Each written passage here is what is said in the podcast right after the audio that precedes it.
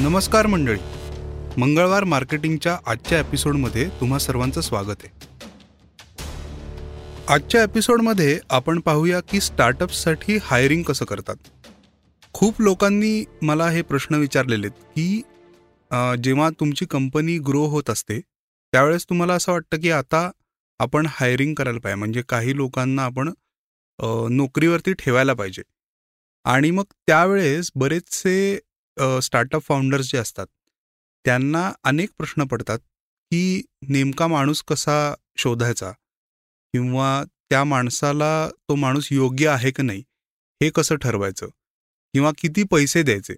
तर ह्याविषयी आपण आजच्या एपिसोडमध्ये पाहूया. सर्वात प्रथम जेव्हा तुम्ही असं ठरवता की आता हायरिंग केलं पाहिजे तिथे सर्वात महत्त्वाचा प्रश्न तुम्ही विचारला पाहिजे आणि कदाचित त्या प्रश्नावरती जास्त विचार झाला पाहिजे. तो म्हणजे आपल्याला आत्ता हायर करायची गरज आहे का नाही? मुळात काय होतं की जेव्हा बिझनेस ग्रो व्हायला लागतो त्यावेळेस असं वाटायला लागतं की काम खूप होतंय आणि त्यामुळे आपल्याला एखाद्या मदतीची गरज आहे. आणि पटकन असा विचार येतो की अरे आपण कोणाला तरी हायर करू. पण बऱ्याचदा असं होतं की जो कामाचा व्हॉल्यूम असतो हा काही दिवसांपुरता किंवा काही महिन्यांपुरता जास्त झालेला असतो. त्यामुळे मग फुल टाईम एम्प्लॉई हायर करायचा का तो पार्ट टाईम करायचा किंवा कॉन्ट्रॅक्टवरती घ्यायचं का ऑन रोलवरती घ्यायचं? असे प्रश्न पण पडायला लागतात. पण जेव्हा आपण म्हणतो की हायर करायचं आहे त्यावेळेस आपल्याला याच्यावरती जास्त विचार केला पाहिजे की आत्ता आपल्याला खरंच त्या माणसाची किंवा एक्स नंबर ऑफ माणसांची गरज आहे का? हे दोन असेल पाच असेल किंवा एकच असेल.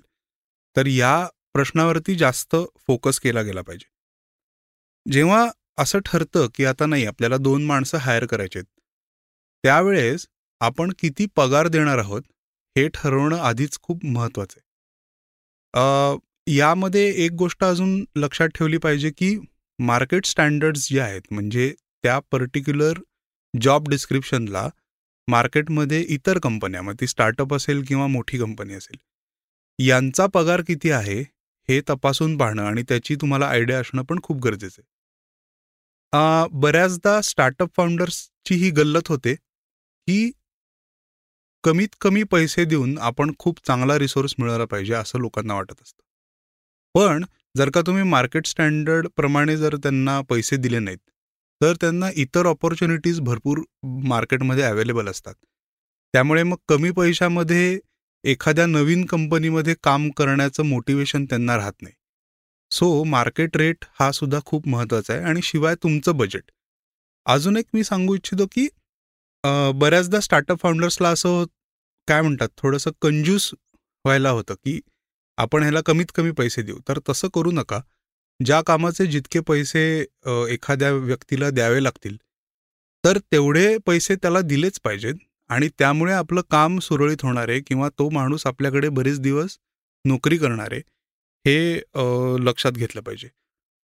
ह्याच्यानंतरचा मुद्दा असा आहे की जेव्हा तुम्ही त्याचा रेझ्युमे मागता किंवा बायोडेटा मागता त्यावेळेस बायोडेटावरची जी माहिती आहे त्याच्याहीपेक्षा तुमचा जेव्हा इंटरव्ह्यू होतो त्यावेळेस तुमचं बोलणं काय होतंय आणि त्या माणसाकडनं काय काय विचारलं गेलं पाहिजे किंवा त्याला तुमच्या स्टार्टअपची आयडिया कशी द्यायला पाहिजे हे सुद्धा तितकंच महत्त्वाचं आहे.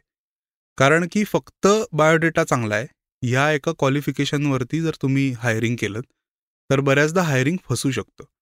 याचा स्टार्टअप्सला दोन पद्धतीने तोटा आहे. एकतर जे काम असाईन केलेलं आहे ते वेळात पूर्ण होत नाही. आणि दुसरं परत एक नवीन हायर शोधायचा म्हणजे खूप मेहनत लागते आणि वेळ पण जातो.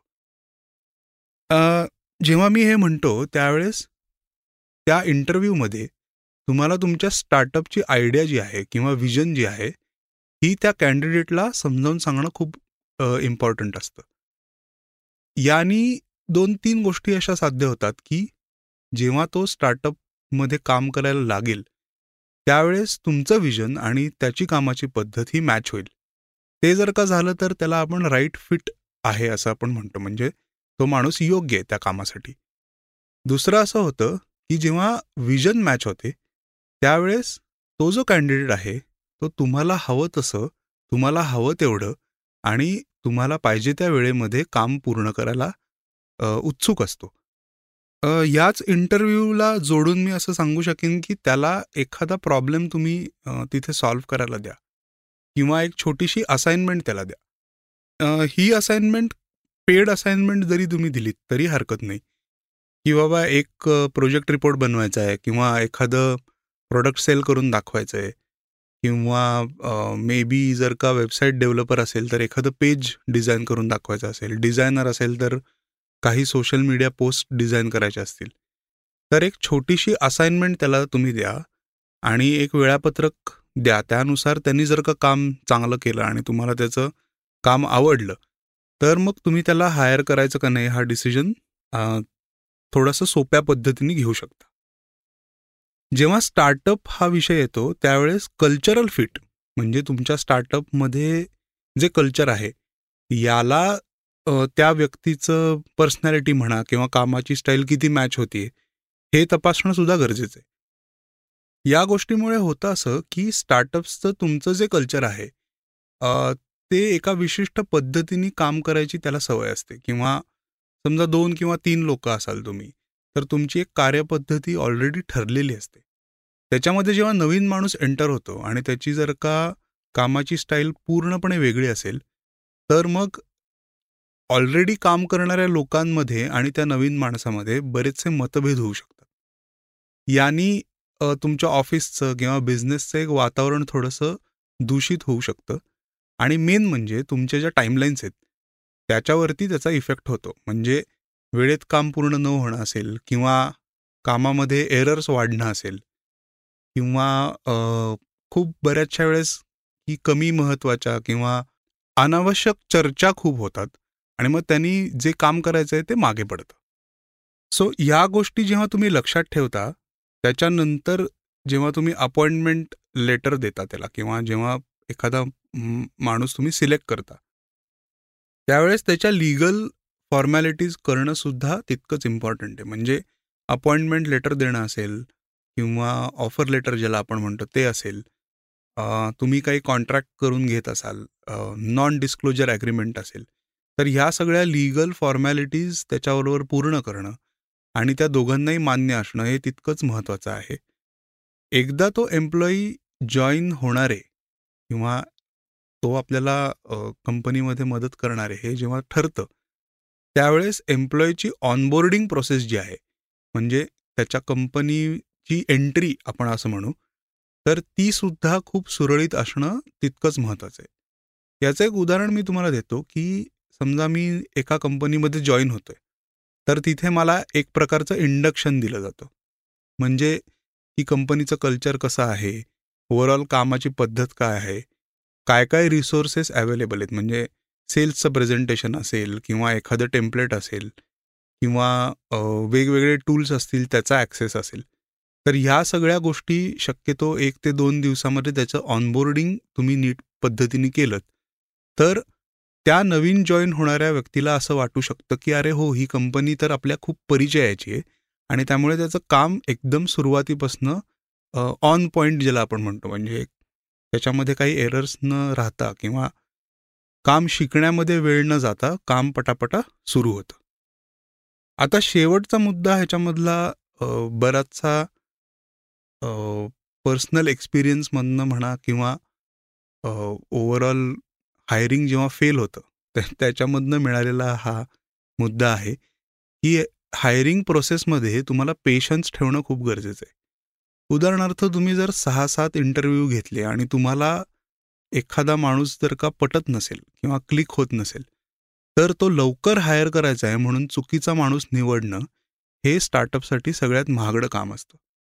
आणि त्यामुळे की पेशन्स ठेवा आणि योग्य तो माणूस तुम्ही हायर करा.